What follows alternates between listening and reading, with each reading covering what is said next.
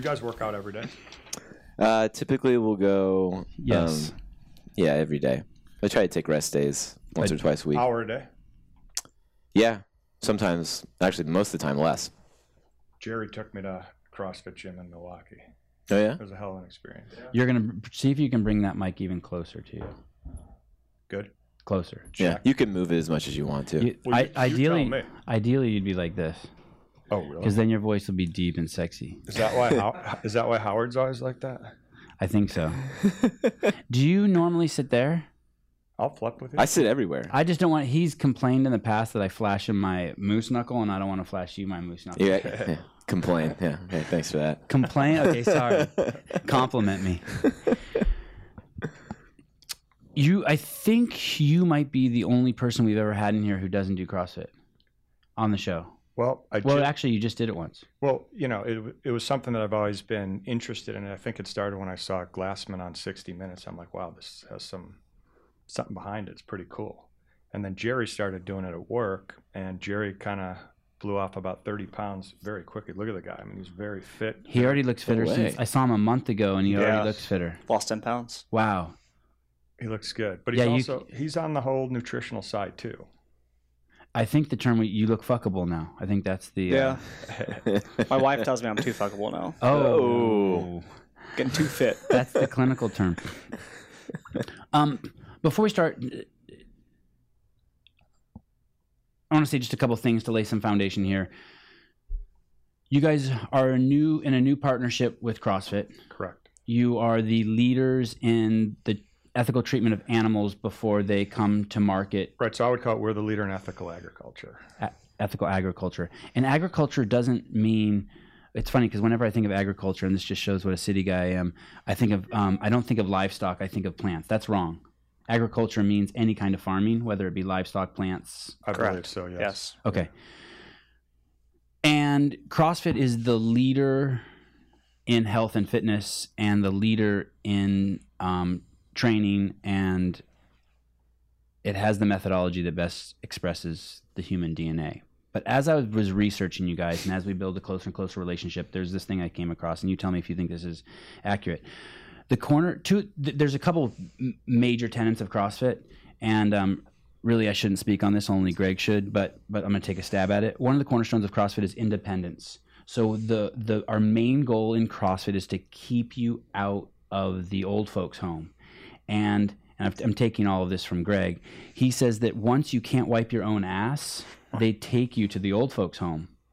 And so CrossFit is all about functional movements, nothing we've created, but it's to keep you out of that old folks' home. So to be able to squat down on a toilet and have the mobility to wipe your own ass, to when you're at your front door and you drop your keys at 90 years old, to still be able to hold your bag of groceries and bend down and pick them up. That's like one of our fundamental cornerstones is just maintaining human independence. And then one of the other cornerstones is is that we believe with all our heart that the CrossFit nutritional plan and movement methodology will allow the human DNA to express itself in its m- most grandiose natural form. And that's why when people will say, "Oh, I don't want to get too buff or I don't want to look like that girl or I don't want to look like that guy." Hey, man, that's not up to you. We're going to walk you through these functional movements that have been created by God if you believe in God or by evolution, and your body is just going to express itself the way it expresses itself. Get over it and just do it. As I study about Strauss meats, you guys have there's two things that I keep seeing over and over and over again. It's two cornerstones here. And, and I'm sure you have more, but it's the treatment of animals. First and foremost, you believe that animals should be treated in a way that God intended them to be treated. We believe that the animals deserve the utmost of respect because they're making the ultimate sacrifice. And if you treat animals like this, the way that they were intended to be treated on this planet, you will get you will inherently get the other cornerstone, which is to produce the healthiest meats on the planet, Correct. which is which are the meats that are the product of a cow that's doing CrossFit. I mean, you're basically you're basically offering your animals their own form of CrossFit. You're allowing their DNA to express itself in its fullest, most natural state. 100%. God, we're good partners. I gave myself chills. It's true though. Like when you talk about CrossFit, I think of athletes in general, runners and different. You know, le- when people do different types of fitness, you know, you look at their body type, and some are super thin and emaciated, like these like uh, Like Fikowski. marathon runners. But you guys, it just seems like it's the natural way the body is supposed to look. Yeah, Yeah, well said. it's amazing if you feed the body right. If you don't overfeed the body, and and and and you put it through some intensity, it's amazing how it looks. I mean, Greg just said last night you can't outrun a shitty diet. It's a great line. Yeah. A lot of people don't know that about CrossFit. If you take your L1, you know it right away. Our foundation is nutrition. And um, we've never actually, I don't think, n- not that I know of, and I've been with the company since 2006, I don't think we've ever gone into a licensing deal with a food product. And it's been something we've totally stayed away from. It's not that there haven't been sh- shit tons of offers, but now, now we come across you guys. So, um, uh, someone said to me the other day, "How are you going to interview them? You don't know shit about meat." I said, "Perfect. I don't know shit about farming either." What is a um, so we're here with Randy Strauss, um, fifth generation um, agriculturalist, third generation of Strauss Correct. meats, Correct. uh, and we're here with Jerry, who I keep calling Gerald. I apologize. It's my real name, so it's fine. Who is a bona fide who's a bona fide CrossFitter and the CFO of Strauss Meats, Yes. and looks like he's 12 years old. 13. 13, sorry. yeah, sorry, puberty. Puberty, you do look like you're You in shaved puberty. yesterday.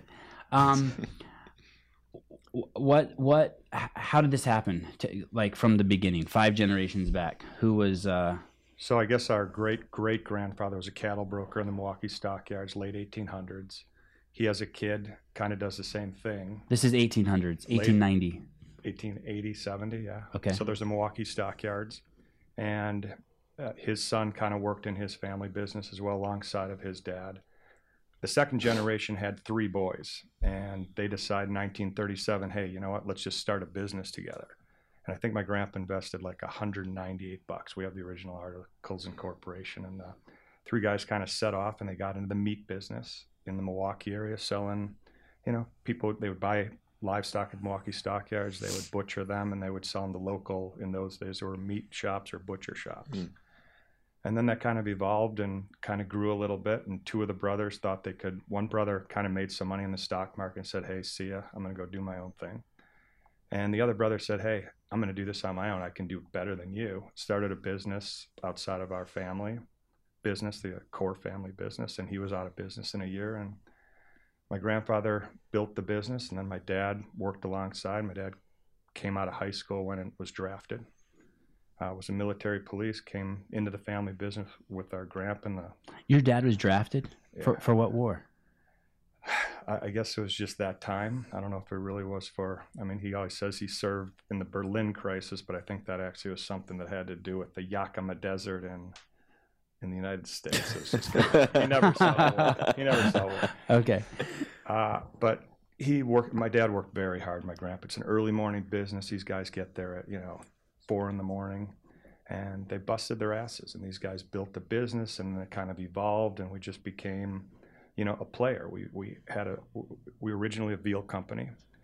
Do you want me to get into detail? Yeah, about yeah, yeah, yeah. This Yeah, is go good. for it. Yep. So I mean, just because veal has had a bad stigma attached to it, just Yeah. to give everyone a little bit of an understanding. Mhm. So it's veal- killing babies and eating them. It is. I mean, that's one Right? way to. Uh, it I mean, that's the it way I was brought up in Berkeley, California, thinking Mm. of veal. Well, that would be a good. Berkeley would teach that. But anyhow, all meats are pretty young. I don't know that anyone really wants to know, but chickens are only like 12 weeks old, things Yeah, like that. I was reading on your site that the ca- the beef that you use has to be 30 months old or younger, correct. not the veal, but the meat, Correct. and they're 700 pound. Right. Those are right beef. But Beef, like yeah. veal, veal was a byproduct of the dairy industry. So for a cow to give milk, it has to have a calf once a year. And the, the males had no use in, in agriculture. The females went back into herd replacement and they became milking cows. Okay. But the males had not, no use in dairy. So they were kind of just basically, hate to say, taken out back and killed. No one knew what to do with them. At the same time, the cheese industry had a byproduct as well. When you make cheese, the byproduct of cheese is whey protein. Mm. But back in the late 50s and early 60s, no one knew what to do with that either, and they just sprayed it like on fields. Hmm. Someone had an idea over in Holland and said, hey, what if we feed this byproduct of the cheese industry to this byproduct of the dairy industry, this, this male Holstein bull calf, Holstein black and white? And they kind of just came up with what we call now formula fed or milk fed or special fed veal. And what happened was this was in the late 1950s, post World War II. No one really knew anything about animal welfare. So this was the beginning of what we call industrialized agriculture. And that's kind of a, a big word, but what it means is that it was a way for a farmer to mass produce livestock with a limited amount of labor. So a family, you know, mom, pop, couple kids could raise 300 animals, but the trick was you had to chain them in a basically in confinement hmm. in a barn, and they can basically, you know, just stand up, lie down, not turn around. And it was awful, but they didn't know that. It was just meat. It was food. It was no one, you know, there was no awareness. There were no animal hmm. welfare movements. So, you know, we kind of got involved in that and we were raising these animals. We didn't know better. Cut to, you know, the 70s came and we started to grow and we got bigger and bigger. We became a national company and we're selling our products globally, but mostly, you know, in the United States. And cut to, And you're just a young kid then. I was 10, a young kid, 10 but I years was- old. uh, yeah, I was 65. So yeah, right in there. But I always, starting when I was about 15, I started working in the family business. I'd go down on weekends and uh, go down with my grandpa, and he'd teach, you know, teach me different cuts and show me, you know, w- w- what it is that we do. Did you want to do that, or were you forced to do that? Like, I, my dad owned a wine and cheese store, and I was like forced to do like learn cheeses and dust bottles of wine and shit. Yeah, it was like more that. like fun. We'd go down, check things out, and he'd take us to a movie and feed us candy. So it was a good deal. awesome. But having said that, you know, it's, then during high school, I, you know, would sit and there were salesmen. Those days we had telephones with a mic. You'd unscrew the mic and I'd, you know, listen to these guys sell. So uh, back to the agriculture side though. So once the animal welfare groups became a little vocal and said, hey, you know what, you can't do this to an animal. These are sentient beings. These are, th- these deserve respect. You know, the light bulb went off. We're like, yeah, I mean, what, what the hell are we doing here? I mean, this is not right. We need to make a difference. Was that hard to? Um, was that a hard message to digest? You know, it was yeah. Uh, to be honest, yeah. Uh, So I was going to college. I was at the University of Arizona, and all of a sudden, like the animal welfare groups chose the veal calf as the poster child for animal cruelty. All meat was Mhm. pretty much raised like this, but veal had these what they call like endomorphic. People get an endomorphic response to the eyes of a veal calf because they're human-like. So they're like, "Oh my God, it's such a cute animal," which it is, and the, the animal welfare groups went crazy and like used that as a trigger to to exploit Yeah. animal welfare. But it was embarrassing. You know, I was in college and all of a sudden it's like, you know, I was very proud of our family business. We're on menus, you know, you'd go to places it says Strauss veal and you know, it was a really good feeling. And then all of a sudden this comes out and you're like, wow, there's got to be a better way. There's got to be a better way. And that's when, you know, Because uh, I would think your gut response would be like, "Fuck you! My family's been doing this for five generations. We've had fucking tens of thousands, hundreds of thousands, millions of people in this country. We're part of the, the history and fabric of this country, and now you're telling us we're doing something wrong, and you're and you're not being nice about it either, right? they were not being nice about it. They were not. They're basically calling you like what I, like what I said, baby killer and shit like that's that. exactly what they were saying. And you know, people uh, still to this day don't realize, nor do they want to think about the meat they're eating, how young it really is. I mean, it's it's Yeah. animal welfare. And here's here's my personal belief: I, if someone wants to be a vegetarian, I'm all for it. If people didn't eat meat, I'll find it something else to do. But as long as people are going to eat meat, we owe it to them to give them a, a, a product that is raised the way it's supposed to be raised, close to Mother Nature as possible, and with all the ethical standards. Because you know these animals, again, I said it, they're making the ultimate sacrifice, but they are. The very first time I spoke with you on the phone, you said that within the first three minutes. Look at if the whole world turned vegetarian, we'll figure it out. We're, we're, we're, we're not shoving meat down people's throat. What we're doing is we're learning how to take care of animals. Correct. And once again, going back to CrossFit, Greg says the exact same thing. Look at we're not shoving CrossFit down your throat. We don't care whether you fucking do it or not. What we're telling you is, is that if you find a better way to feed and exercise human beings, we will jump on your bandwagon. But until then, this is this is what we're going to deal with. Uh, uh, and um, some amazing statistics on your site. Um, Strauss, it's not Strauss.com. It's like StraussBrands.com. StraussBrands.com. StraussBrands.com. Um, um, um, um, I couldn't believe this statistic. Uh, here we go. Was it 25% of the Earth's surface that is not covered in snow or ice is either directly or indirectly used in, in agriculture?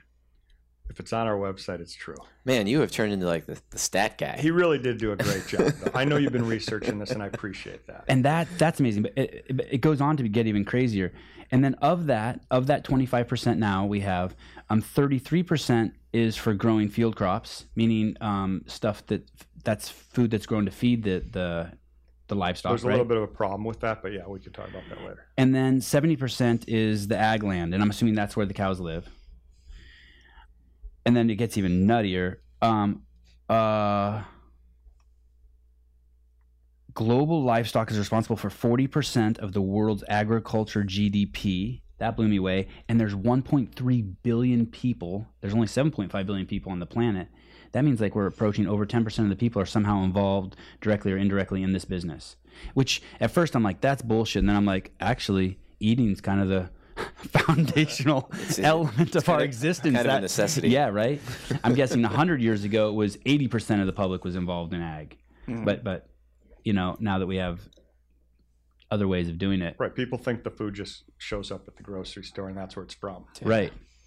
It's a massive business do these numbers sound shocking to you or like you're like yeah No, I mean they are shocking, but I mean, like you said, I mean we're feeding the world. I mean, it, it has to come from somewhere. Everything you eat, from cereal to you know, comes from grains and wheats, and I mean it's just someone's got to farm it in order for it to turn into what it is that we enjoy eating.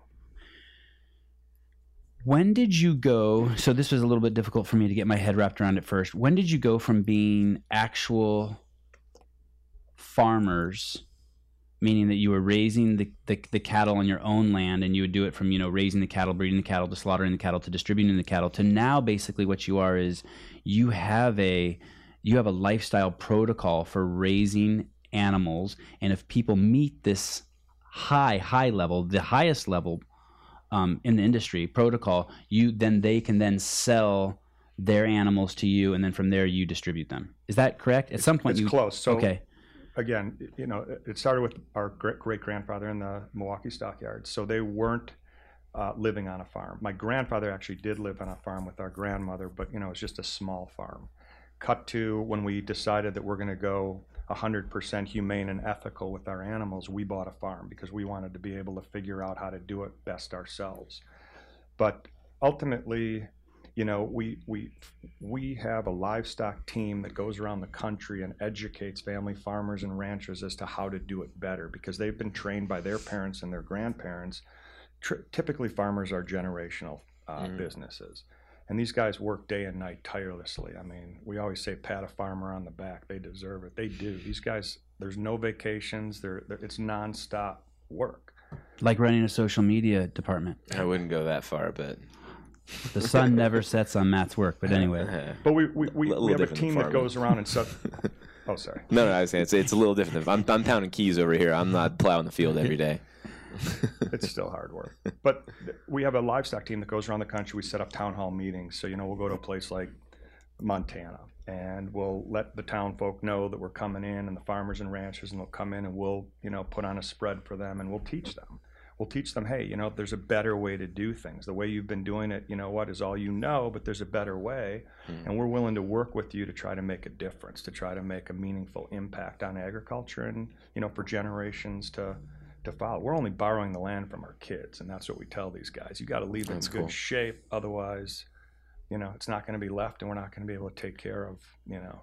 You know, I, what what I what I keep coming back to is when you made the change to go to a humane way of raising animals. Just, just to put it simply, I mean that was you said 50s and 60s, right? No, that's- no, the humane was like 80s, late 80s, and early 90s. That- That was the inhumane way. Was 50s and 60s. Yeah. Okay. So that was. I'm assuming a lot of that was a byproduct of a wartime culture, right? 100%. Trying to get as much food out as possible. Yeah. And so that was just the way that the industry was led for, you know, until it was changed. Like when you made that change, I mean, how difficult was that? Because it's basically, hey, we're doing exactly what the rest of the industry is not doing. We're doing the exact opposite of that. I mean, it's like jumping off a cliff. It was very difficult. It was tremendously difficult because everyone is happy with status quo. And I'm watching this erosion of, of you know, what it is that we're doing, and people are, are, are protesting. I'm like, this isn't right. I mean, it's not. It, there needs to be a change, and we drew a line in the sand. And there's a whole lot of you know talk and things that occurred that I don't know how detailed you want to get, but there was a hormone. You know, you, you feed animals hormones, growth hormones, and Mhm. the reason they do that is because a farmer for three dollars can stick a needle in an animal, and that three dollars turns into twelve pounds of gain, which is you know eighteen dollars, Mhm. and they'll do it three. Sounds like a fitness methodology. they'll do it like three times during a, an Same animal's concept. life. Mhm. And what happens is it, it, it it's horrible for you. I mean, as we know, horm- growth hormones are bad for you, and our industry was using them. And we at the time, oh, I, I jumped away. We ultimately started raising livestock through relationships. On the veal side, we, we would set up uh, contractual relationships with uh, growers. And we would say, hey, Mr. Farmer, you have a, a, a farm and you have 300 animals. We'll pay you a wage. We'll pay for your feed. We'll pay for your medicine. And we'll pay for the trucking to bring them to our plant. So it's basically a labor lease situation. But we had a tremendous, we had 25,000 animals on feed at one time. And at that, in those days. You mean you mean on your on this personal No, Strauss farm, no, or no, just so you mean like hundreds of farmers, okay, hundreds okay, of farmers. okay.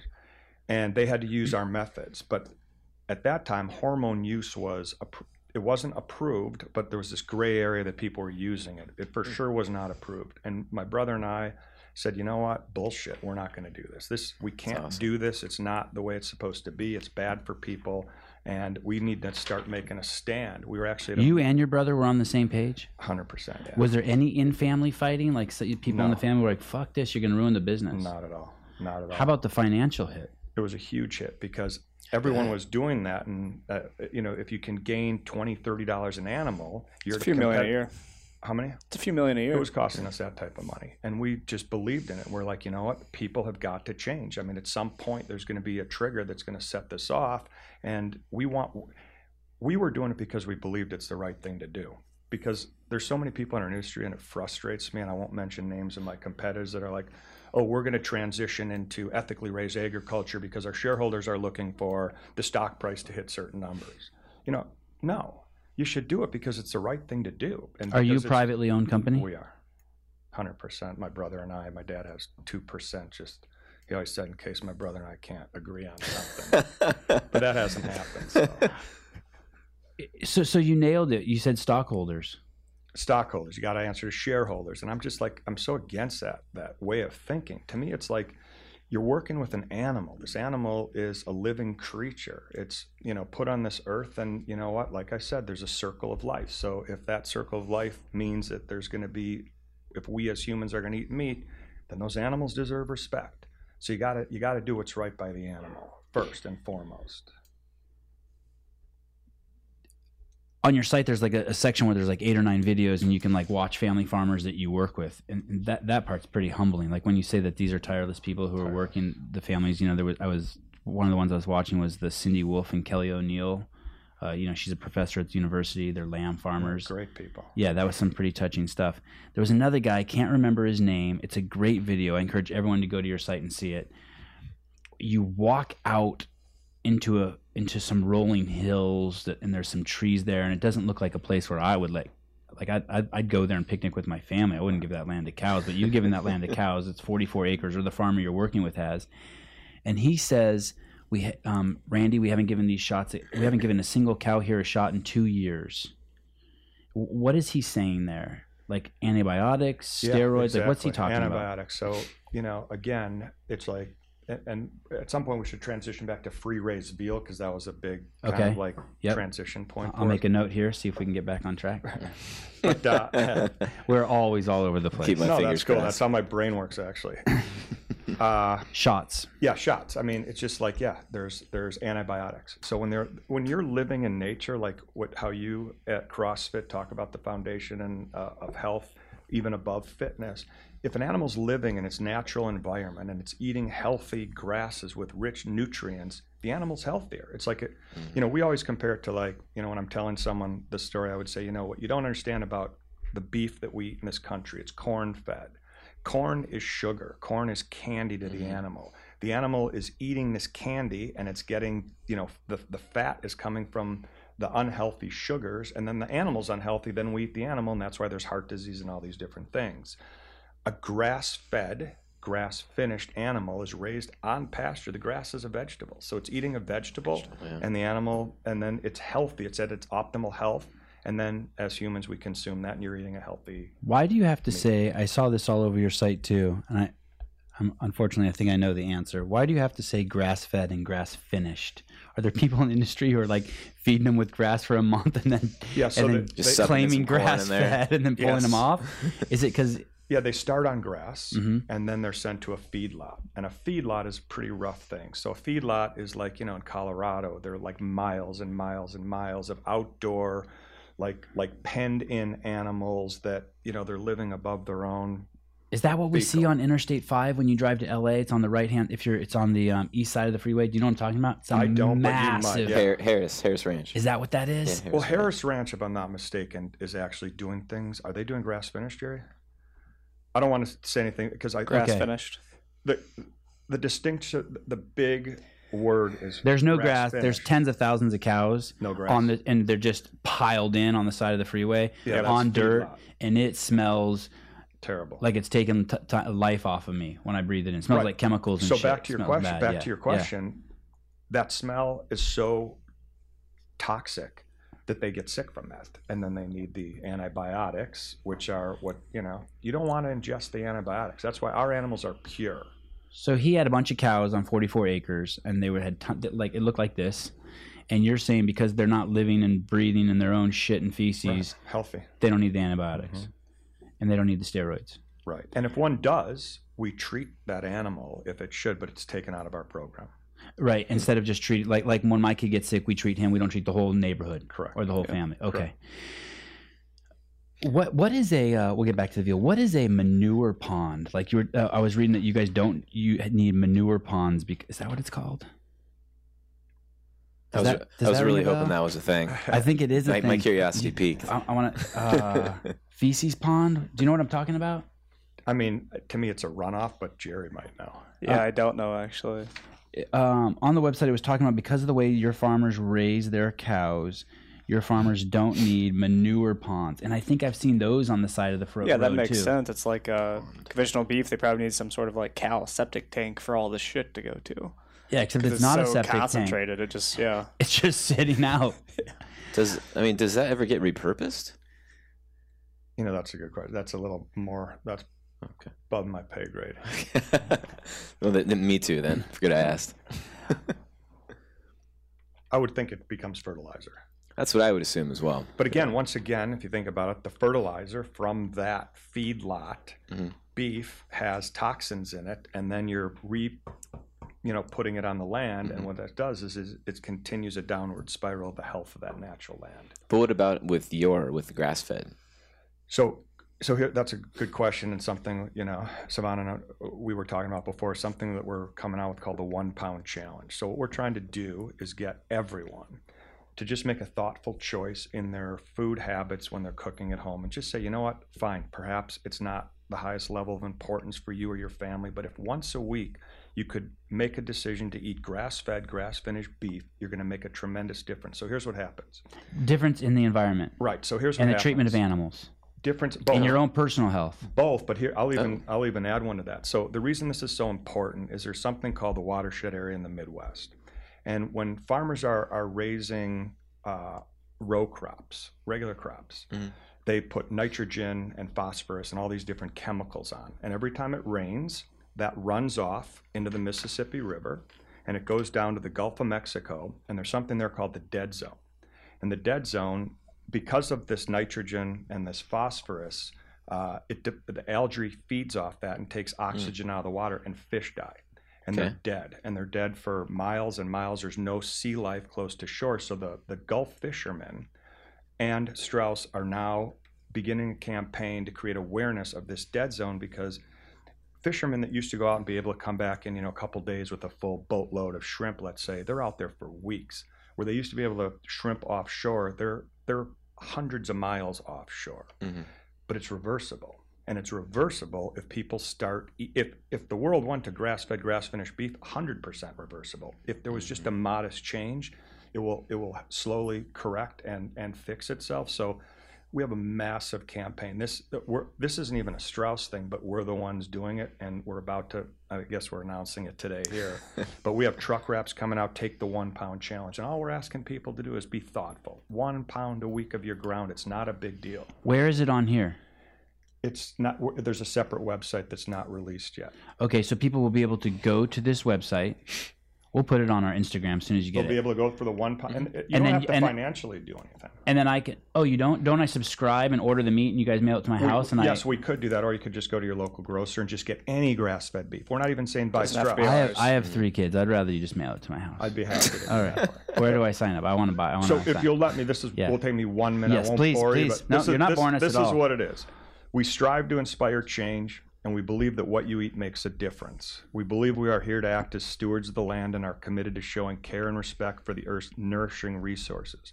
We believe our children and all future generations have a right to grow old in a world that's even more bountiful than the one we live in today.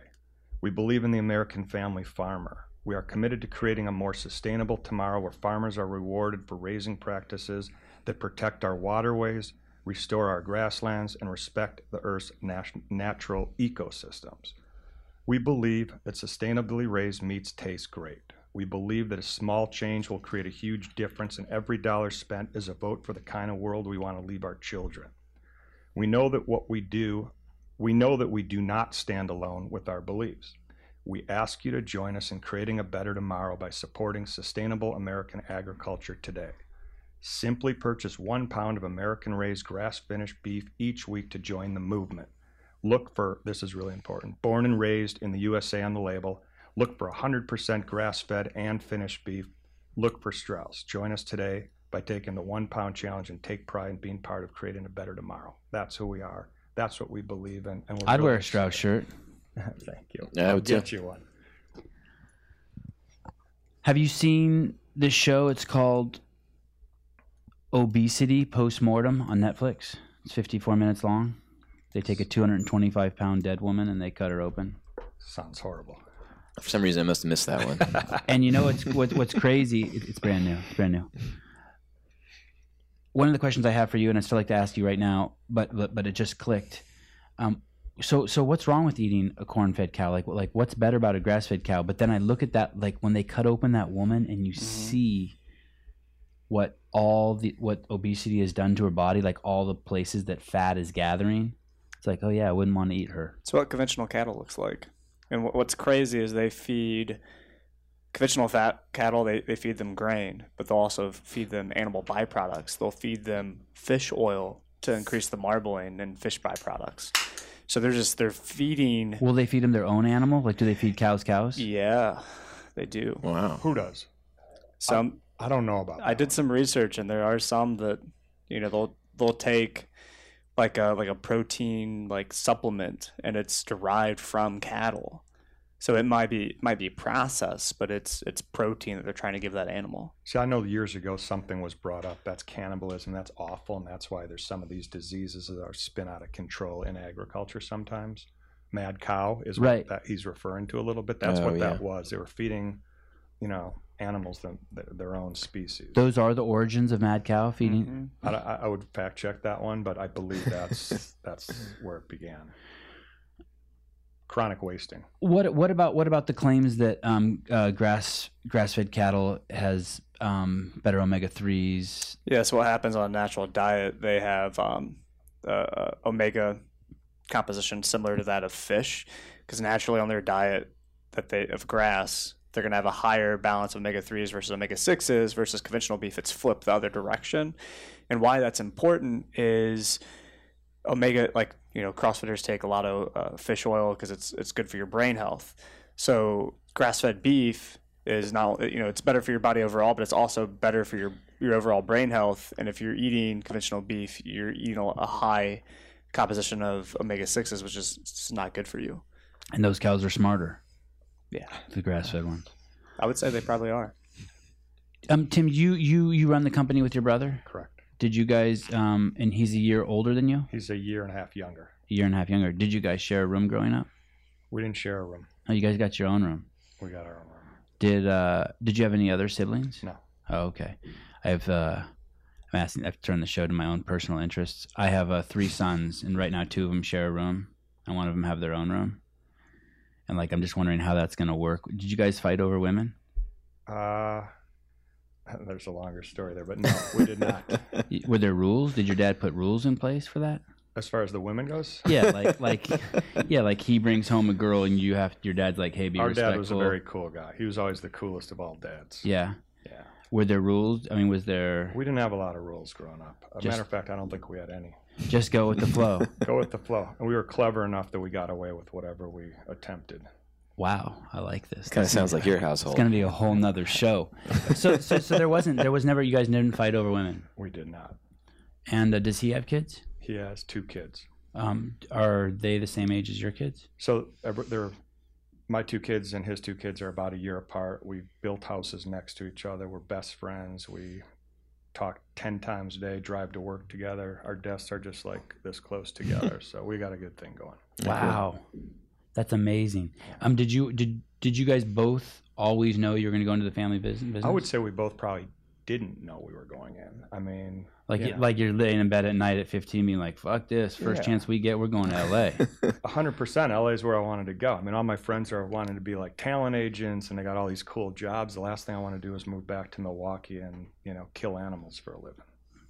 but w- what happened?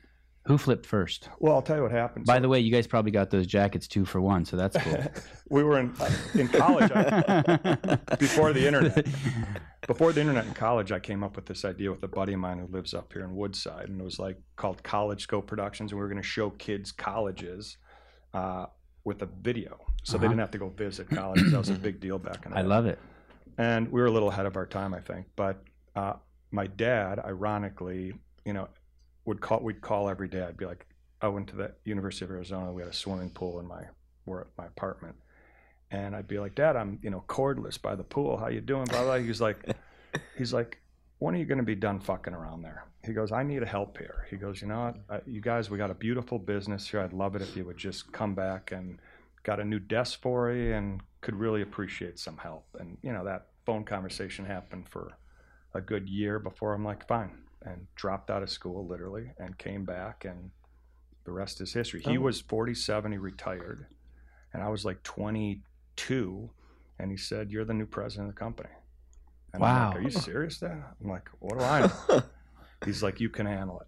You know, but my whole life he trained us. You know, everything in life was a lesson. It was like, you know, always ask what's the worst thing someone can say. The answer is no. And if they say no, Mhm. so it's a big deal. So just ask. And you know what? He just he was always training us to be in this business, even though we didn't really know what was going on. Mhm. And when it came time, it was kind of like, okay, here you go. And he literally, I think since 1987, he's been back to the plant under a dozen times. Wow. Yeah. I've never met him. Jerry's never met him. Um, when did your brother get on the bandwagon? Was it soon after I you would did? say he was six months behind me. okay. And then and, and now you guys are co-president. Co-presidents and I'm CEO. And um, what? How, how do you how do you distinguish your duties? You know, I mean, first of all, we got a great team. You know, Jerry's an incredible asset. Jerry's our chief operating officer. Jerry's young, but he's wicked smart. He Very young. he, he gets the business he learned he involved himself and he, he makes meaningful contributions on a daily basis And he does CrossFit. we have a team like that yeah and he's crossfit and not only is it crossfit but he's getting you know our whole office staff to go there i mean i think how many guys have you signed up six We got 20 people going Oh. through the. Oh I man. heard that. I heard you pay for your employees to go to the gym. uh-huh. Oh, that's That's incredible. awesome. crossfit gym I would wear a Strauss shirt two days a week. Yeah. I'm just gonna get seven, go through the rotation. You already do some weird shit like that. I've never even seen that shirt. I'm just You gonna take it a step further. he wears the same thing on every fucking podcast. I Get mean, I'm, outta I'm here. one to talk, consistency he has a CrossFit shirt with like a bleach stain on it, and it's like, dude. I got self conscious after five shows. I was like, God, I can't wear the same shirt It's a dead giveaway. Okay, so so how, how- what are the duties of you and your brother? You know what? It's just a, a little bit he, he's more involved in livestock. I'm more involved in kind of oversight big picture new products new ideas new new places to to move the company in different directions. You know it, it works great. We never pretty much never disagree. And, and and that sort of makes sense because you are the you're sort of the entrepreneur of the group because you were going to start this um, business uh, correct. fil- filming colleges so Yeah. people didn't have to visit them. I you know I at a very very young age, I had a business where I would film um, marijuana gardens of friends I had, and then I would burn them to DVD and put them on eBay or on Amazon, and then someone would order one, and then I would burn the DVD or the CD, and then mail it to them and make twenty five bucks. You would have been more And I- charging the people not to, showing the farmers. Right, right, right. But uh, that business is long gone. I'm, I'm completely out of the uh, hemp business. Um, but similar, see, we're we're kindred Great spirits. think Yeah, yeah, kindred spirits. You were you were going to do schools. I was doing um, I was doing ag. You were an ag Oh, guy. wow, look at that. Early Indoor, ag. indoor, indoor ag, switched. indoor ag. Uh, I was in um, San Diego. This is a compl- now I'm really getting sideways here. I was in San Diego uh, last week um, with the boss, Greg Glassman, and we were sitting outside of Starbucks, and there was a guy, and there were three olive trees planted out in front of the Starbucks, and there were plaques on the olive trees saying these olive trees are hundred years old. So um, we were looking at them, and this guy walked by and goes, "You like those olive trees?" And we're like, "Yeah, we love them." And he goes, "Those are mine. I just planted them here." We're like, "Oh, what's the deal?" And he goes, "Well, olive trees all over California. Well, first of all, the special thing about olive trees is they can produce olives for thousands of years. Like I think the oldest tree on the planet is an olive tree. It's like five thousand years old. So so when you plant a field of olive trees, you never need to cut it down and replace it like you do with a lot of other trees, apples, avocado, peaches, etc. So he's what's happening in California is I guess almond and marijuana is just huge. So people are because it's legal here now. So people are just clearing out fields to, because almond milk is so huge. So there are these hundred year old um, olive tree orchards um, that people are just slashing and burning and killing. Well, their root ball is tiny. So this guy's just going around and buying hundred year old olive trees, like five hundred at a time, and then selling them for five grand a pop. Oh wow. Yeah, that's pretty Pretty cool, right? Huh. Yeah. It's funny you bring up almonds because there is we buy a lot of almond and it's a heavy heavy chunk of my weekly pay for food. But there is a company in Santa Cruz. I think it's called College Nut Fund. And so this family organized. That's organized a totally different. Um, you, you could take that in the wrong direction, couldn't Right. you? But this family organized an almond orchard, I believe, and they sold it to get their kids through college, and they've turned it into a business now. yeah, almond prices skyrocketing. When we first when we first were courting each other, CrossFit and Strauss, um, uh, Dave Castro, the director of our games, um, set was like poo pooing, like basically, like I, um, I'll never fucking eat grass fed meat, like fuck that. And um, he went to uh, Whole Foods and bought some of your meat, and his wife, who's a amazing cook, um, actually one of the best cooks, best food I've ever had is at his house consistently. Um, he cooked the food, and he actually called me that night, and he goes, "Hey, hey, I'm sitting in front of my fireplace outside, and I'm eating the Strauss meat." And I go, "You are?" And he goes, "Yeah." He goes, "It's good." He's like, "I've had grass fed uh, beef before. It's like eating beef jerky. This shit's not like that." Why is that? So I'm glad you asked that question. I think we did send Dave some meat uh, he because, ordered it, he ordered it online. because Whole Foods He did end. He did end up ordering it online. because Whole Foods has our, Oh, our yeah, you're right. veal, but not our beef. Right. I don't think he trusted maybe the meat you sent him. He's like, oh, they probably like. So he uh, went out and got his own, just like to do the real test. You know what I mean? Yeah, we You sell- guys give him the steroidal cow and trick him. No, so I mean, that's a great point. So what happened was about And he's not one to lie ever. I you know wish he he, would mentioned lie that in more. the meeting with me. He's like, you know what? I got to be honest with you. I tried your stuff. I thought it was going to be shit. It was amazing, and I appreciated that comment. But we worked hard at that. So grass-fed beef has been around forever. Uruguay, Argentina, New Zealand, Australia, and it's garbage. It's awful. It's chewy. It's it's not what we're used to in the United States. You would anyone that would eat it wouldn't even want to eat steak. Uh, chefs, no one would put it on menus.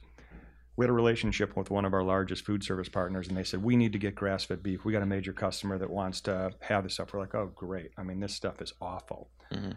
So we did our homework, and when we do our homework, we travel and we start going to farms. We start traveling the world. We start tasting and testing and learning as much as we possibly can, and we just kind of just stumbled onto like some great farmers, and we started working with them and testing different grasses and different pasture, uh, rotational pasture, uh, alfalfas, and things like that that are certain uh, blends of grass that were producing rich marble beef, and we came up with something that is even better than uh, traditionally raised beef. So we do cuttings, they're called.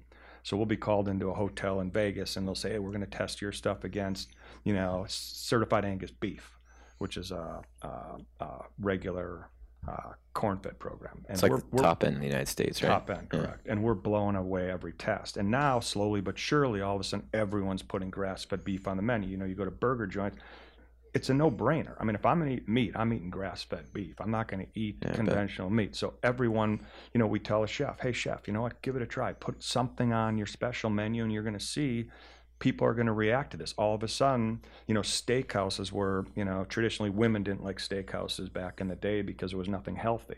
Now there's an alternative, and not only women, but men and CrossFitters and athletes, and it's the right product. So we're co-developing, you know, with CrossFit a new b- a, a couple blends of jerky and meat sticks. So it's going to be like a full pr- power protein packed.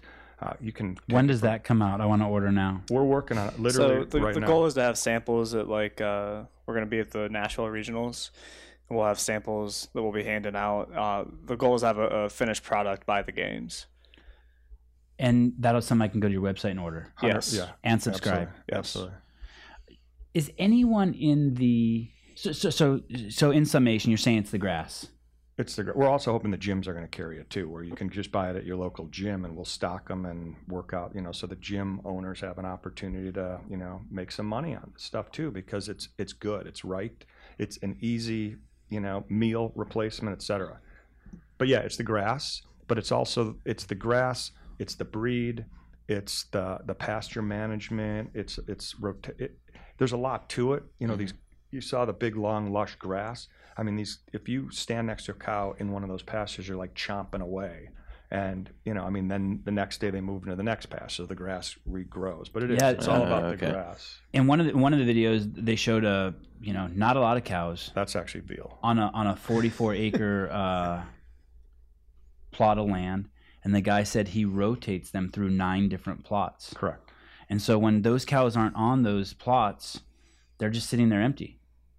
Yes, Is that is that they are. They're just growing grass. wow? That's why it's so expensive because these, you know, instead of just taking it and shoving it in a little, you know, feedlot the size of this room where there's, tw- you know, 12 animals in here, you're raising them in Mother Nature. I mean, it takes it takes acreage, it takes patience, it takes. These guys are craftsmen. These farmers. Yeah, basically you have land that's doing nothing. Do for people still, period of time. s- Right. um, like I used to watch Big Valley as a kid? Do people still steal cattle?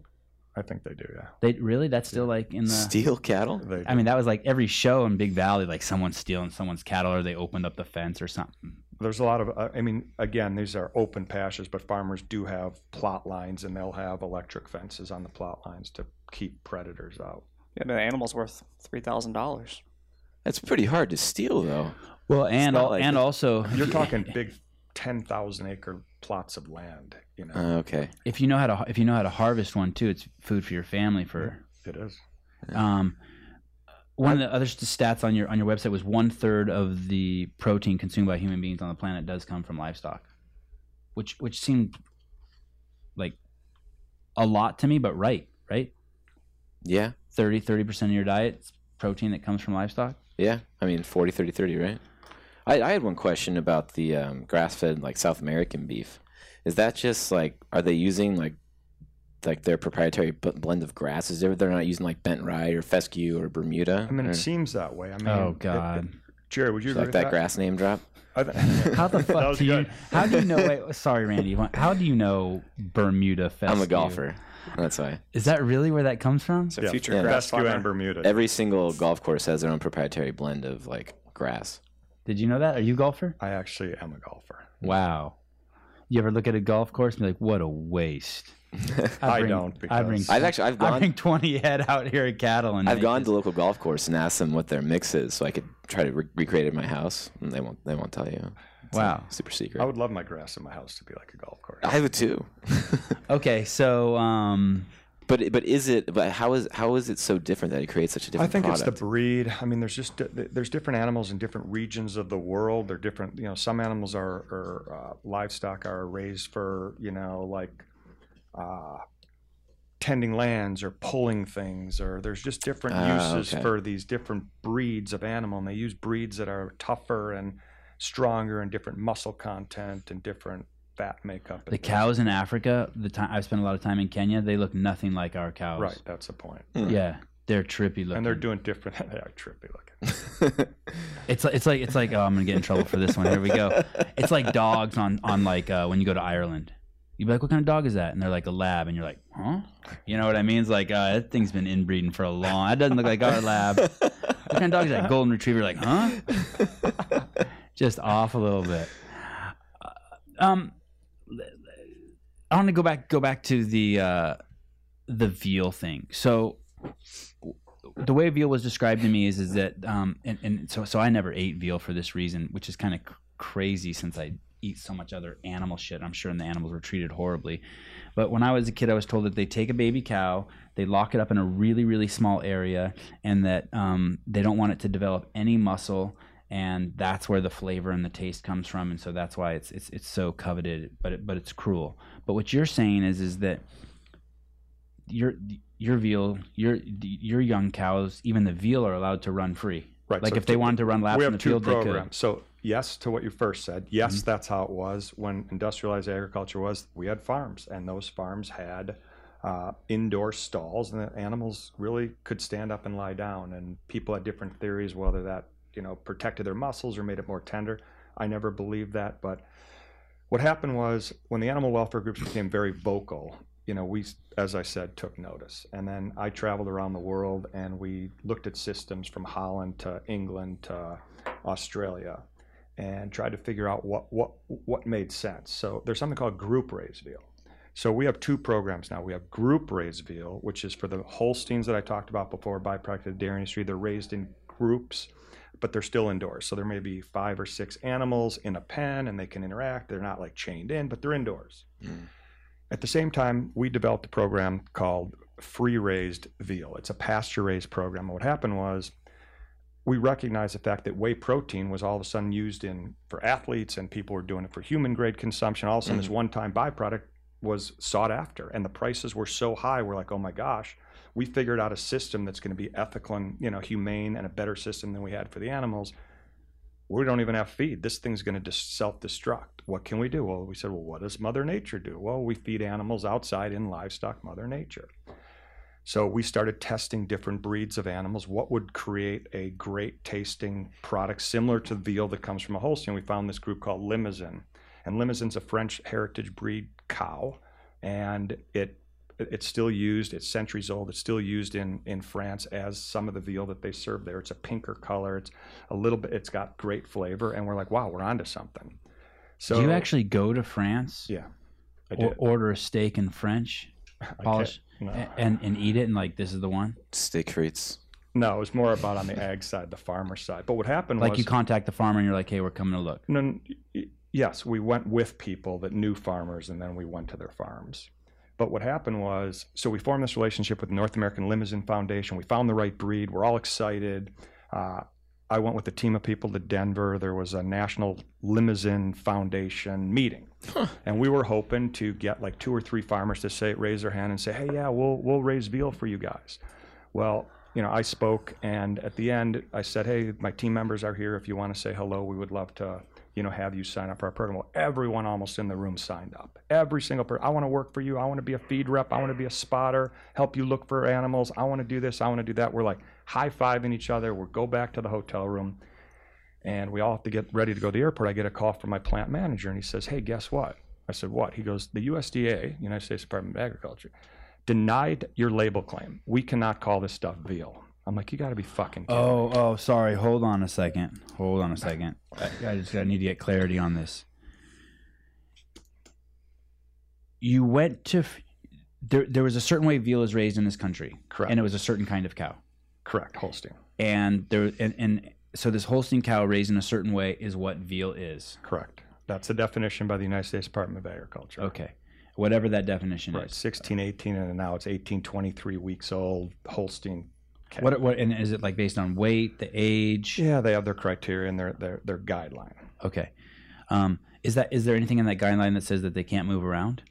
No, but it just it's by definition it's just the certain breed and they were raised a certain way. And now group raised finally thankfully is part of that inclusion. Uh huh. But this pasture raised, they wouldn't let us call it veal. Okay, so so okay, so then there was this way, and there's this. It it was the old guard, and they raised it this way. And what was that? What'd you call it? It's the FDA, Uh, USDA. USDA. Then you went to France with your team. No, no, no, no, no. This is this is bef- so after going to all over the world and finding that we decided that Limousin was the breed of choice. We formed this relationship with the Limousin Foundation. We said we need to get growers to raise this cattle for us or mm-hmm. these calves for us. Can we speak to your group? They said yes. We have this national convention in Denver. Would you like to be a keynote speaker and educate that there's another opportunity for these farmers to raise But even- animals and make more money? But even before you got there, you did go to France and see these Limousin cows We saw them in England actually. in England, and you ate them. You saw them and ate them. and we ate them in the United States. We there were limousin in the United States. We were we were processing them and eating them and testing them and tasting them. And when these ones that you saw in England, were they also being um, harvested at a young age? I mean, again, young age is uh, in agriculture is different than in humans. So, like I said, chickens are 12 weeks old. These things were 26 weeks old, 28 weeks old. I guess I guess what I'm saying is within the guidelines of calling them veal. they the the limousin Yeah, were were you The harvesting at the same age that the current They were older. Holsteins were being harvested? they harvested were in the slightly US? older, Slightly slightly, older. older. but they Okay. need to be older because they're on the pasture and they're not being kind of fed uh, a diet every day. They're eating natural grass. It's not being accelerated. and they're right? sucking over uh, they're they're drinking mu- milk off the mother that's what they're doing it's real mother's milk real milk fed veal Okay. as authentic as it can get So then you got a bunch. You gave this talk on it, and you got a bunch of people saying, "Hey, we'll raise, Yep. we'll raise these for you and sell these to you, so Strauss can have this new kind of ethically raised veal." correct And the people who allow sellers in the United States to call veal is the USDA. the united states department of agriculture oversees all the animals and plants and guidelines and make sure that the, the, the food chain is healthy Okay, sorry, sorry. I just wanted to make sure. I okay, good. so now there's this conflict. You're ready to sell this new this Limousin cow Correct. as veal, and they're saying, "Go fuck yourself." and they're saying basically we can't call this stuff veal go fuck yourself so you know my, we're, we're high-fiving we're all excited we're on a high from this meeting i get a call from my plant manager and he says we can't call it veal we got our label claim denied for the third or fourth time they're not going to let us call it veal so i feel first of all like a fool mm-hmm. second of all i'm like this is bullshit i go get me someone's name at usda calls me back he goes here's so and so i go get me his boss's name he calls me back i go now get me his boss's name he's the top guy he's, my guy says to me Who was the president at that time? Do you remember? uh, this was in 2007 or 8. That didn't matter though. Uh, I was just wondering if you eventually spoke to the president. no, States. I, I would have liked to. So, so we get J- this guy on the phone. Did they ever tell you why? Yeah, so we get this guy on the. Well, I knew why because there was no definition. These guys were bureaucrats at the lowest level. They didn't they didn't have the capacity to make a decision because there was no regulation for it. So they just deny, deny, deny. Yeah, they're just pushing papers. So now I get right, exactly. So now I get to the top guy. I'm like, I call him up. I said, "My name's Randy Strauss. I run Strauss Brands, Milwaukee, Wisconsin. We're trying to come up with an ethical and humane raised veal product that doesn't exist today, and your department is restricting us from trade." And I'm hot as hell. He's like, "Calm down, calm down, Mr. Strauss, calm down." I'm like, "I'm not going to calm down." I said, "Enough already. We have." Family farmers and ranchers that are willing to do this program. What are you going to tell me we can't raise an ethical animal in this country? Calm down, Mr. Strauss. Calm down. I said, "Here's the deal, buddy." I said, you're going to make uh, you're going to make a classification for pasture raised veal. Otherwise, here's what I'm going to do. I said, you can look in the New York Times and there's going to be a picture of an animal with a chain around its neck living above its own shit, and that's going to be in the New York Times. Going to, the the caption is going to say, "This is what the United States Department of Agriculture wants you to think veal is," and then underneath it, there's going to be a beautiful pasture, and there's going to be Strauss free range veal. This is what Strauss is trying to get accomplished, but the government won't let it do it. Please help your government make the right choice. Calm down, Mr. Strauss. Calm. I said, I'm not going to calm down. Did you make that up on the fly? That ad? Right on the fly. Awesome. I love it. I Yeah. So, so uh, I said, they said, hey, look, can we talk tomorrow? We'll have the right people. I said, I'll do better than I'm heading to the airport. I'll be in Washington by morning. No, no, no, please, Mr. Strauss, 9 a.m. Let's have, we'll have a conference call at 9 a.m. I'm like, fine, but we better get results at 9 a.m. And they called us at 9 a.m. They're like, we're sorry about everything. We're very much apologizing. What would you like to call it? I said, pasture raised veal. They said, how about red veal? I said, pasture raised veal. They said, how about, I said, pasture raised veal. It's no different than all the other pasture raised proteins. Call it what it is. Okay, sir, we'll get it done. So we defined pasture raised veal with the United States Department of Agriculture and Just right there on that call. right on that call. Huh. Wow. Were you surprised I mean, that the meeting- worked? Were we- you we live in a- surprised that worked? No, No. no. I mean, I, I, I was surprised that they kept denying it and just, you know, Well, it's because you were right. and I was convincing. I bet. You you but but you were familiar with the industry, right? Correct. And and it, and it, I'm- assuming since it's been around forever, it's got to be an an old boys club, right? yeah, people weren't happy. And um, yeah, let's go. Let's go to yeah to the next level. So you get this label, pasture raised veal, and this is the first in the U.S. First of its kind. And um, Strauss is the first people who make pasture pasture raised veal. There were little guys that would, mom and pop guys would have one or two animals that would sell them at a local, uh, you know, pop up market in their farm town. But no, this was the first commercial program that had an actual USDA classification that could have trade across state lines. Did you ever get death threats or anything like from the other from other meat meat we, we companies? did get threats and we did you know look into security companies we had some pretty rough letters sent to us and we had female products sent to us and things that that were indicating that we weren't that we should watch our step female like someone sends you like a bloody tampon. that's exactly what they said no Oh, shit. Mhm. No shit. and the FBI was called in and I mean you know what it wasn't a fun time because here we are trying to do something right and our industry is saying hey why are you trying to break something that's not broken and I'm like fuck you guys Well, you you are fucking with people's wallet. you are You know what I mean? I mean, I mean, um, just like, y- I mean, you're you're fighting for obviously a good cause. Um, make better f- food for humans to eat and treat animals better. I mean, I agree with both of those. Um, you know, when I was a kid, I had a BB gun and I would just shoot everything: birds, squirrels, fucking neighbor's dog. Didn't matter. Like, just I just shot a lot of stuff. That really explains a lot. And Go then um, one, one day I shot a dove. I was I was in my friend's front yard. There were like six of us, and the dove fell and landed. And it was a brand new BB gun, and I just looked at it, took the air cartridge out of my gun, gave it to my friend. I'm done. I started crying. Went, went I was like 16 probably. It's like I'm not doing that again. Anyway, I shouldn't have told that story. I'm really glad you got that off good your chest. That was the last thing I, I- you know. Now I just go to the supermarket and probably buy meat that's abused. But after this, I'm never going to do that again. Can I buy grass-fed meat anywhere and everywhere I go? yeah and does so- that mean that it's ethically treated? Okay, so that's a good question. Again, really important. So, what we're trying to accomplish with that one pound challenge again is to encourage people to eat American raised, grass fed, grass finished beef. Here's the problem. Like I mentioned, eight years ago, no one had it. No chef would touch it. Now, all of a sudden, because we led this like path to people understanding that it's not only good for you, but it tastes great. Now everyone's trying to get in the space Mhm. and people are cutting corners. But the worst part of it is they're bringing 85%, I think, of the grass fed beef in this country is coming from other countries. Oh, and that's what's ruining the reputation of the Oh, taste. Yeah, so that's what's ruining the reputation of the taste. And what it's doing is by when you buy meat, even so, the point of the one pound challenge is buy American because you know what? Why?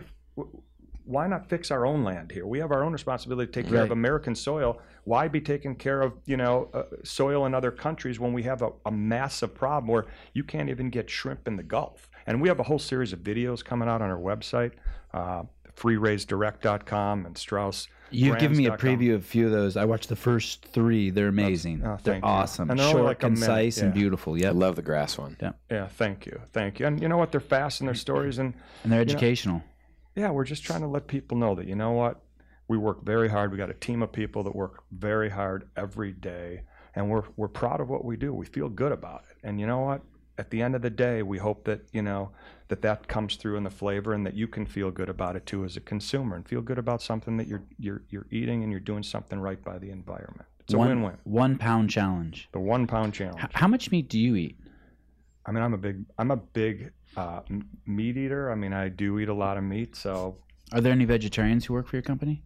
Uh, many, not only more in Wow. our creative department. So our last Those creative, creative director was people. was a Can't- can't vegetarian, and they She was sw- vegan, wasn't she? She she might have been ve- vegan or vegetarian, and she worked for us. She did amazing work for us, and then uh, she ultimately started eating meat again. Because Yeah. once you realize, wow, you know all these things, and um, these were the reasons I didn't eat meat. Now I can feel good about it. and I'm actually, you know, benefiting from this, and I'm healthier because of it. and I feel better because of it. So we have several. One of the gals that works on our social side right now, she's a vegetarian, and she, you know, is is just work. She's doing beautiful work, and and she's not going to convert. But yeah, the point is, she feels sh- good about. Does the she work have she's doing. kids? No. No. Oh, she will eat meat. My wife is a vegetarian. As soon as she started carrying babies around in the womb, because it's nature's intended diet, really. to yeah, she meat. started eating meat. Yeah, she hasn't stopped. I predict. Tell her I predict it. How old is she? uh, probably late twenties. Yeah. Oh, so she get a baby and start eating meat. They come together. Sorry, the rooted coffee people. By the way, I apologize. They actually had their babies with no no meat, so it can be done. You're going to be at the CrossFit Games. Is that going to be your debut of the co-branded product? Yeah, so we're hoping to accomplish a couple things there. So we're gonna uh, we're gonna feed uh, the, the not only the athletes but you know the people that are attending, but we're gonna do it with like you know under the CrossFit guidelines of healthy eating. So we're gonna come up with like The zone. the zone, but we're gonna come up with like you know like uh, you know ste- maybe steak and a veggie wrap that or a burger and a veggie wrap Mm. or steak with the right you know vegetables uh, as a side where it's a power bowl. You know, just like doing things that you know you guys can feel good about. And then we're I also like it. The Power Bowl. Yeah, might I suggest CrossFit Power Bowl. sweet potatoes and some sort of green with meat? Yeah, that's on the list. That's pretty much what I eat. But if I mean Ten that- meals a week. Well, that's what it'll be. but it'll be nothing like you taste it. We're gonna we have an executive chef that's gonna put his own love into that thing, and it's gonna be amazing. So, and then we're gonna you know we're also going to you know be passing out jerky, and we're also gonna have some sort of a presence. Uh, where people can realize that they can now buy online the CrossFit box. It's curated by CrossFit. It's a com, you know, it's a collaboration between yourselves and Strauss to make a great tasting box that you can get delivered to your house you know, once a month, once a week, whatever you want. And you can add and a la carte it up if you want to do special things that we're, you know, not exactly putting in that you might enjoy. So that's that's really the purpose of our relationship is to educate and to, you know, to to to take it to the next level for your athletes because I mean, like you know, we talked before, nutrition is the foundation even above the the exercise. Yep. What you put in. So we'll continue to grow that. So if it, it grows beyond meat and, you know, you guys have something that you're thinking, hey, you know what, it would be really cool if in the box this came, hey, we'll get it done. who who makes the best is is there is there a good fast food hamburger like does mcdonald's have a grass-fed like does mcdonald's ever approach you and I say, think they just started using meat that's not frozen, right? that's true. That just came out. That just came out. uh, I, I was gonna ask you what's the best fast food hamburger but is there even a best is there not a best is there like hey dude just stay away from that? I that mean, I wish I had our list of our, our chains with me right now, but there's a lot of regional chains, like in California and places that are burger chains that have 10, 12 units that are using grass fed. So there are chains like that, but I don't believe McDonald's has one Nope. yet. I'm trying to think of a national chain. I would I would say the best is, is that uh, even oh, possible Oh, Outback. well, Outback uses our stuff. the proper fast food would be A and W Canada. Yes. All of their uh, beef now is it's our beef. Mhm. We we uh, export it to Canada, and they decided to make a change to all grass fed beef. and is, is it's a more expensive hamburger It is. So like the Hyatt, for example. So they're the hotel correct. Hyatt National. Uh, everywhere you go, there's a Strauss by name burger on the on the menu, and it's their leading seller. oh so i uh, the burger will be called the strauss burger It Yes. won't be, but I mean, people do brand it because it, you know, I mean, we've worked hard on our reputation, and it's a Mhm. sign of quality, and Yeah. it's a sign that we're doing things right. So people do say on menus, you know, Strauss grass-fed beef. Yeah, it's I feel like when like it's a poor example, but like when you see turkey, it's like Diestel, right? There's like a brand name attached to it. right. If it's like, uh, you know, usually it's more the higher end, or there's a reason to call Mm. out. The I said that was a poor example. No, Turkeys. it was pretty close. okay. do you guys do turkey Not yet. the animals you do are, are lamb The ones we, the our Cows. core business is veal, lamb, and grass-fed, grass-finished beef. We're now with our CrossFit boxes evolving. We're working with some like-minded partners to do chicken. Uh, you know, ethically raised, all the same standards. But the, the foundation is the ethics, of course. But it's got to taste great.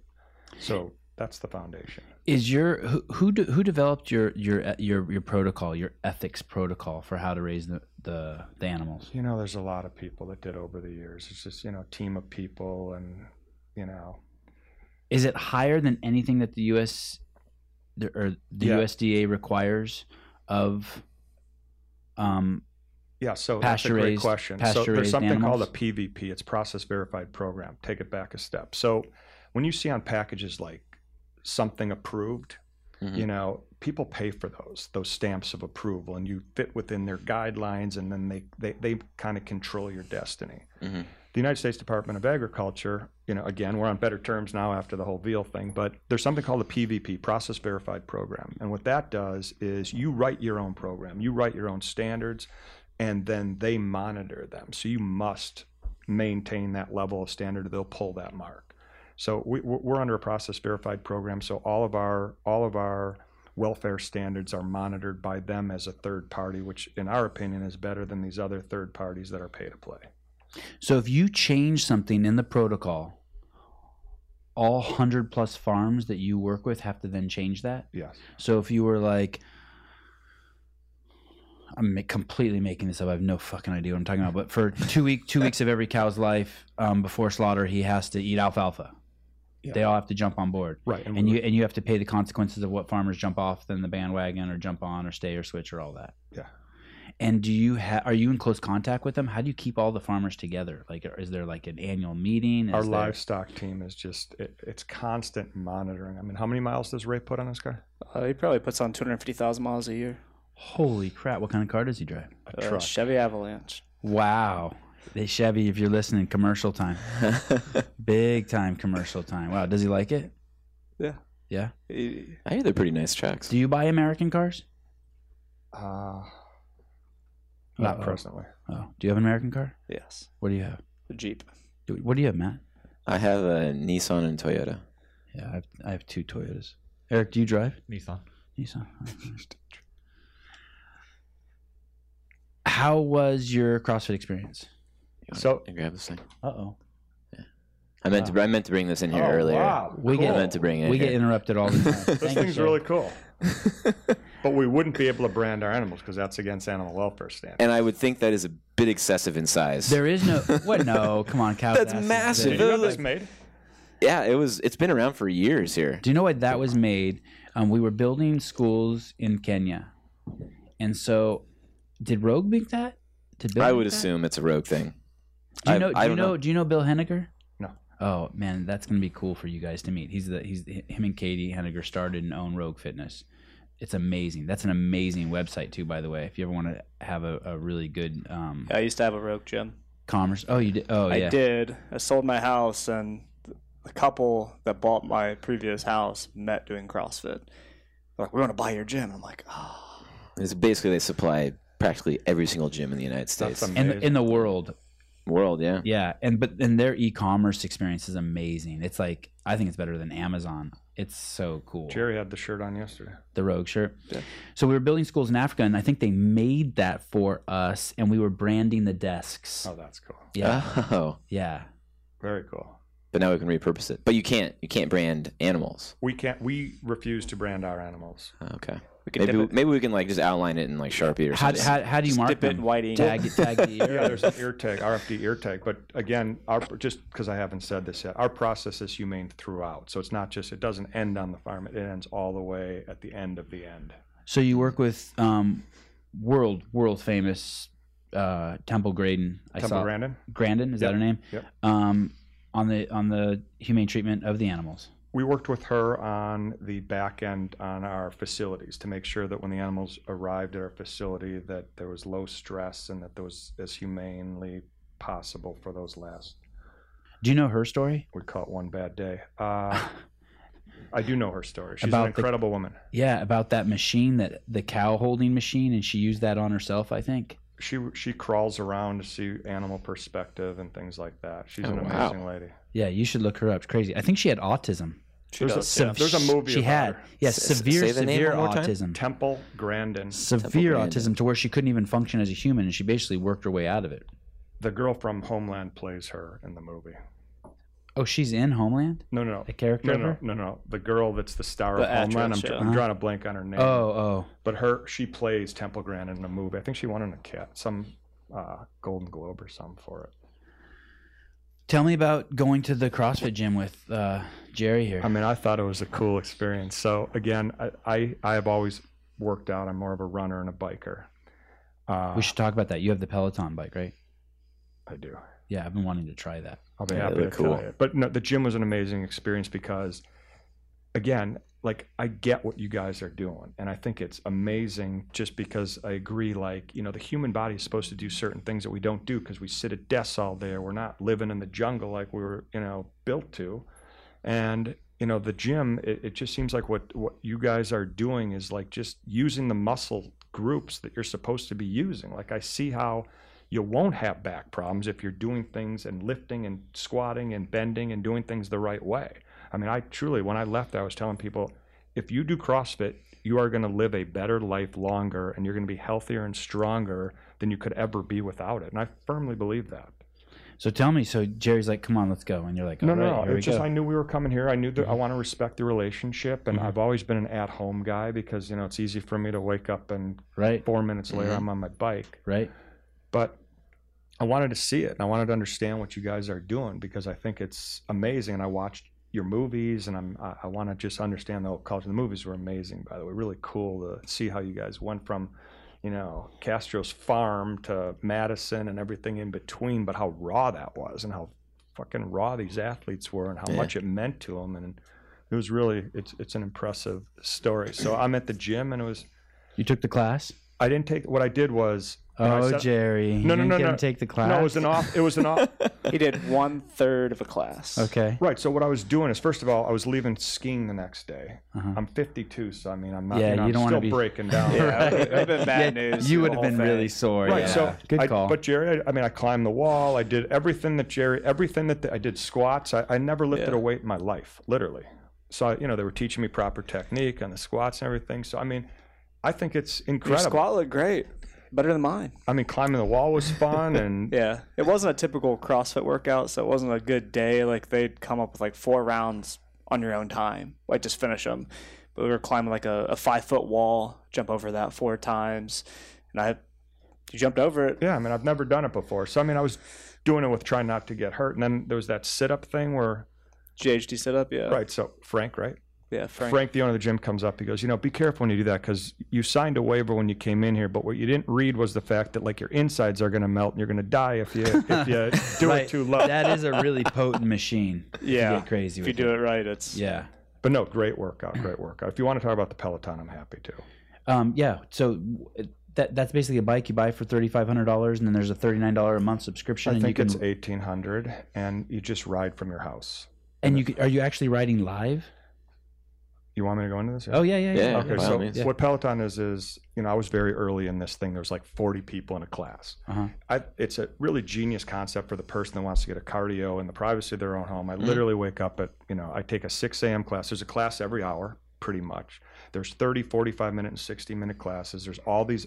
Imagine the best cycling instructors from you know everywhere are your instructors, and you become familiar with them. When I think of cycling instructors, I think of them as like in their in their youth they went to raves and did ecstasy, and then they got too old for that, so they switched to. No, these are like world class Soul cycles These I mean, guys, that's kind of like how I picture where they come from.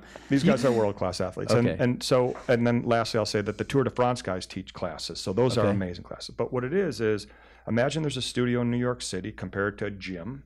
You guys have a gym, and that gym, the classes today, and the, the, the everyone from that's working out of their home gyms, basically. I'm on my bike at home. I'm watching live the class, and the teacher's on the bike, and she's saying, "Okay, give a resistance of 55, give a cadence of, uh, you know, 40, and come on, Randy's from Milwaukee, kick it up." Oh, so it's, it's No live. way. Yeah. Not only is it That's live, awesome. not only is it live, but if if They Jerry- need to send us one for our lobby. they should. I They- mean, you guys should send us one Peloton if whoever's over they there. They totally should. We'll so ride the because you guys spin might- the fucking wheels off that. yeah, thing. because you can set the cadence and the resistance. Like Soul Yeah. Cycle, which I've done, it's just they're like turn it a quarter turn or something. Okay. Peloton and it's interactive. So if you're on it and I'm on it, I can FaceTime you while we're on. You don't people don't really do this, but there's a leaderboard.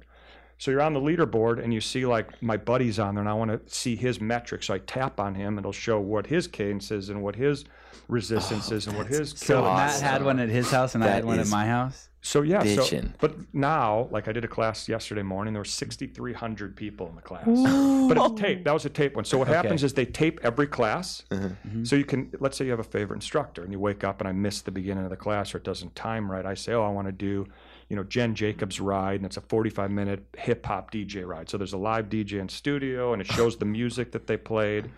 And uh, so it is. It is ex ravers. the, la- the last thing I'll say though, I what's knew really it. cool, I knew when you it. go to New York, you Mhm. go to the studio in Chelsea, and it's Mhm. their gym, and you know there's a hundred riders in there, and you take the class, and it rounds it out for you. So now you have this personal Oh, connection. Dude, that is brilliant. So you've not It only is taken the live class at home, you've actually been Many part of times. in the audience working. Not yet. As uh, imagine if it was just a spin studio, yes, Yeah. but it's better than that because there's cameras like this room everywhere, yeah. and they're they're they're on the instructor, and the instructor's calling out what to do, and she's playing great songs and t- keeping you motivated for 45 minutes.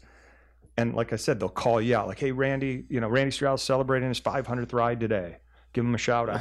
oh, It's cool. Yeah. Um, two two things along that line. They have um, I highly recommend getting an assault bike. Um, awesome bike. It, it basically, it, it's it's a, it's a bicycle, but it's got this, Oh, and um, it's great for interval training. So like, if you- if you are the guy that needs to work out at your house, what a great thing to do. Get on the assault bike. Do 10 calories on that, 10 air squats, 10 calories on that, 10 push-ups, 10, and, and, and, and, and you know, is So that I'm what Frank I'm gonna order him one. It's gonna show up on his, at his doorstep. you will- you will really like it. And Rogue makes one also. I have not ridden that one, so I don't know how good it is. it's like a tank, I hear. Um, and then there's this company called Concept Two. They make um, our rowers, or they make their rowers, and we've embraced them. And they have come out with a bike, and it's called erg. yeah. And their bike, um, you, you if you put two of them next to each other, they just start mating. Like you can push a button and they know each other are there. So like, and if you put three of them or four of them or Oh, five of them, and so like you can just be like, and we do this in the gym downstairs. Um, unfortunately, Leaf does that a lot. He'll be like, "Okay, you two get on the bike. You guys are gonna race for thirty seconds." That's because he's really good at it. and so at any moment you can just race someone on the bike. So that would be a cool thing to get for your office. Get a few of those and just make people race on the hour. Thirty. I mean, thirty. You know, thirty seconds full blast. You get off your wobbly mess. Yeah, I just wonder if you guys could do something like that, where there's, you know, like a, I know you have your studio downstairs and you're calling it out, and I'm at home and I can do CrossFit at home. I would be more inclined to do that. we are. I think we are very close to that. I think there's um, places. Um, it, one of the cornerstones of CrossFit is the community, and so a lot of people who try to improve CrossFit don't realize that you really don't need to improve anything. All you need to do is go to the gym, and these three things are going to happen to you. You're going to move, and you're going to learn how to eat right, and then you're going to feel peer pressure from your group. Meaning, if you show up the first day with a Diet Coke, you will never do that again. Um, and you'll slowly see that the guy you'll you'll be in a class with someone like Matt, and you'll see when he's done, he's eating a little piece of meat and a little piece of potato, and you'll learn. And that's basically we're we're, we're a community, and that's where we get the reputation of being a cult. But we we teach each other. There are places like India where they have 1.4 billion people, and they've received McDonald's, but they haven't received CrossFit yet. You know, there's 35 gyms instead of 25,000 gems. So places like that, an Android app would be right, like the Peloton. Um, Great way to reach people. Oh my God, yeah, China, India, any of these places. Um, You could do it though, because the community, Peloton does claim, and we do, they do have a community. So if you guys, if there's a little interactive, or you're forced to come to the gym once a week or something, and you can do certain things at home, right. it's just a new you know it's just a new platform and I, they, they have after the ride they have a yoga class they have a stretch class and now they just you can now buy a treadmill and that's part Huh. of their thing too so oh, I think I saw that. so yeah. they announced that at CES in vegas actually in January. Is it um, is it is it a man powered treadmill? I th- or is I it motorized? electric. I think so. I, i'm not sure about that but i think it is in classical form, and I and I just love CrossFit for this, and I'm sure this is why Jerry loves it. Our treadmills in CrossFit are man powered. oh way, that is way better That that is- fucking awesome? Um, uh, there's there's you know there's some there's tons of great shirts out there, but it says we don't train on machines, we are machines, or we are the machine. Do you guys have Yeah. one here? Yeah, those things though the I've never ran on Yeah, one. those yeah they're fun. They're really hard. There's one downstairs. They're substantially harder than regular yeah. running. Sounds Yeah. like a damn hamster wheel. It's easy to it's easy to start. Like it's easy to get going, but you just get tired really quick. Um, like like a rowing machine. H- And Jerry, how did you find? How old are you? Thirty. And how did you get into CrossFit? So the first time I ever did CrossFit was seven years ago. Went to one class and didn't have a good experience. We'll leave it at that. Uh, but I, I've always done like What state? It was in Tennessee. Okay. Um, CrossFit Mayhem. The Tennessee Tech. yeah, CrossFit. No, it's definitely not CrossFit Mayhem. Okay. But no, basically, I was doing like 205 pound cleans my first day. Oh my Never goodness. like it was just like I'm like, what? And then now that I went through proper like, you know, training, did that for like four weeks. I'm like, I could have really fucked myself up back Right. then. Mhm. right. Um, but I've been doing it for four months, and I've always like known that you know if I want to really get serious about my fitness, that's what I should go do. And one day I said, "Fuck it," just googled CrossFit, found the closest gym to my house, and never looked back. And and and that gym put you through a four week on ramp course. Well, it's it's five classes, and I did them all in one week. Okay. I wasn't gonna wait five weeks. And they basically put put you through all the points of performance in terms of Went like through, squatting. spent a day on the power clean, squatting. Spent 20 seconds on climbing a rope. Climbed a rope. I said, "Okay, I can climb a rope." Okay, Um, so you had some you had some fitness and skills ahead of time. Yeah, because I've always worked out. I mean, I used to do. I did martial arts for like five years. I was a fighter, Okay. um, which I wish I did CrossFit back then. As I was telling Randy, I probably would have done a lot better in competition if I was uh, in this kind of shape. Um, we actually have a karate class here. Is it, We do. is it Thursday? I think we might have it today. yeah, Monday, Wednesday, Friday, tomorrow. Sorry. we used to have this we used to have this relationship with i think it was st jude and their general counsel was doing martial arts. I think this story is true. The spirit of the story is true. And their general counsel did crossfit or had been in martial arts for 20 years and he was like a third degree black belt and he had been going into uh, tournaments his whole life. And um, he goes to a tournament one time and s- some guy with a- a lesser belt just smokes him. Yeah, and he's like, "What the fuck?" And the guy's like, "I do CrossFit."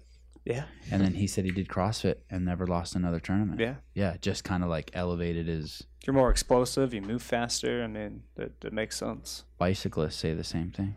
Yeah, I mean, we had a I'm gonna go race Randy on his Peloton and kick his ass. we had a, a professional hockey player in here last week, and he was showing pictures of himself ten years earlier, and he looked younger today than he did then.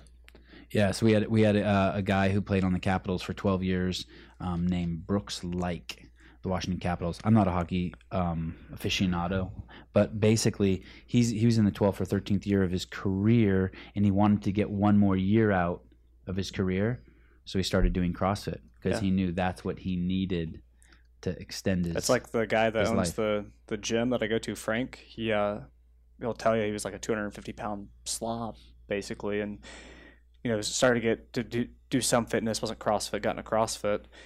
I think in 2012 or 13, he got 12th of the games in the, the Masters division. So, wow, So he's uh, that's an that's an incredible leap. yeah, Yeah. Um, I used to I, I used to live with a bad back, and and and and before I did CrossFit, and now I do CrossFit, and it's like I'm, I'm reduced the pain by ninety percent for ten years. Yeah. yeah, it's crazy. The relationship has officially started between CrossFit and Strauss. It started. Is it live on the website? yeah. We got Like- like a really cool page that we've made. Like that- you guys signed paperwork and shit, and it's, That's all done. It's that's just we're, done. we're, we were waiting. You know, we were hoping to get the. Uh, yeah, we were hoping Oh, to get like the jerky done and Fine. things like that. Okay, so so tell me about this. I, I was going to end the show, but this looks good. This looks worth talking Sure. about. I spend I I I can order that actually comes to my house right there. that there. will come to your house if you order it. Yep. and how often does it come for two hundred and fifteen dollars? uh, once a month or every two months, how, however much you eat meat. I mean, if- if you're a big meat eater, once a month, it's because it's a lot of meat. And then how does that come? It comes in like a, a cooler. It comes, comes in a nice frozen. box with a. Um, we don't use styrofoam, so we have like uh, insulated panels with an insulated lid, and then we, we ship it with dry ice. It comes frozen. Uh, w- one year, many years ago, when we first started a relationship with Reebok for Christmas, they had sent me some meat, but I wasn't home for Christmas. And when I got home, oh, like a week later, oh, Yep. vo- vomitous. I mean, there were, there were, oh, it was crazy. We'll, we'll send. It Uh, was crazy. there'll be notices that you know this is about to ship and tracking, etc. Get it? Yeah, one day I, I picture everyone's gonna have a um like an outdoor refrigerated drop box because I think grocery stores are gonna be the next thing that's really shook up by e-commerce, and I think you know once Amazon starts paving the way, everyone's gonna have a outside open open an outside fridge and drop the product in Oh, there. I like that. Amazon actually just sent me something recently where I can buy a lock for my front door so Right. that the Amazon person can come in my house That's amazing. And drop my shit off. Yeah. I'm Put like, it wow. This this is going to be a, a, a work in progress so so you know who's ever listening and who's ever interested i mean certainly reach out to us there's phone numbers on there we have people that can talk to you if you want to have a certain diet if there's certain things you like or don't like or want to curate your own box i mean we're flexible we're just trying to you know start the process with something kind of standardized Okay. and then move you know as we move together we'll Mhm. just continue to kind of evolve and grow And what does that mean? Double up and save? Get twice as much as what you see. Okay. And then you get a better and you get a different price. Can you click that? Let's see what happens. Eric. Damn. Well, it's broken. Anyway, this is new. Oh, there you go. Oh, okay. no no special price but we will i think we should put one that's a good point i mean if it says double up and save we got to save something Jesus. Yeah, you Um, didn't, it didn't save. This has been live for about a week, so yeah, Okay. tweakable. Still working the kinks out. Tweakable. Yeah. We know we know a lot about that. People can come visit you and taste your product at the Nashville Regional. Nashville, I think we're no. It, it, are we? We're not cooking there. We're hoping to be able to pass out. We're just gonna have a vendor booth, pass out jerky. But Madison's going to be the big debut. I mean, we're really going to throw down some amazing food. We're going to try to, you know, like you said, with the sweet potatoes and kind of just curate dishes mm. that are like power bowls and make them fun. Man, if too. you guys That go is going to be huge. Well, so people will backtrack lose here. their mind. The Central Regional is incredible. I've been to, I don't know how many regionals, ten to twenty, and that is probably my favorite to and go that was to. where? It's in Nashville. Oh, Yeah. Nashville. That I mean, is, it's got the fittest man on earth there. So yeah, it is. a couple of them. a couple of them. Yeah. Yeah, it is just the atmosphere there, the venue. It is such a good time. Love that place. I'm pissed. I'm not going this year. My my daughter goes to Vanderbilt, so I'm actually going there Thursday. Oh, nice. It's a cool city. Yeah, I, that was my first time going, and I fell in love with it. Super excited to have you guys here. Thanks for coming. Really nice of you to have us. Killer. Yeah, it's going to be a for killer relationship. It's great to be in um, in the same family of pushing the envelope for being the best, striving to be the best, continuing to be the best, um, offering the best to the public, and uh, I think this is going to be great. And I can't wait to. Uh, I'm going to order that actually today, and I can't. The the that's going to be my second favorite thing after seeing uh, Brooke Wells um, at the CrossFit Games eating your hamburger. There you go. Wow, we you go. really appreciate it, though. We can't thank you guys enough. Do you know who We're Brooke Wells is? Excited. No, Oh, can we show Brooke Wells? athlete. Yeah. Superpower. Superpower. You didn't have that bookmarked already, Eric? Yeah, she's a rock star. Mm-hmm. I think she's like one of yours too. She's from like in the middle of the country. It's all Milwaukee. Uh, no, she's um Missouri, I think. Whatever. Yeah, what, Same you know, thing. Out there somewhere. There's New York, California, and Milwaukee. Those are the three the three states. Thanks for your time. Thanks for looking into it and researching. I know you worked hard. And it, Super uh, This was exciting. really a lot of fun. been great. Yeah, coming from Berkeley, this is this is this is right up my alley. Hey, I used to live off tofu, right? Yep. Thank you, Matt. Hey, what is that? Is that a is that a King Air? Eric, land the plane. Thank you, guys. Thank you. I knew I so knew you saw it. I knew you saw I want to get one somehow selfie of us in here.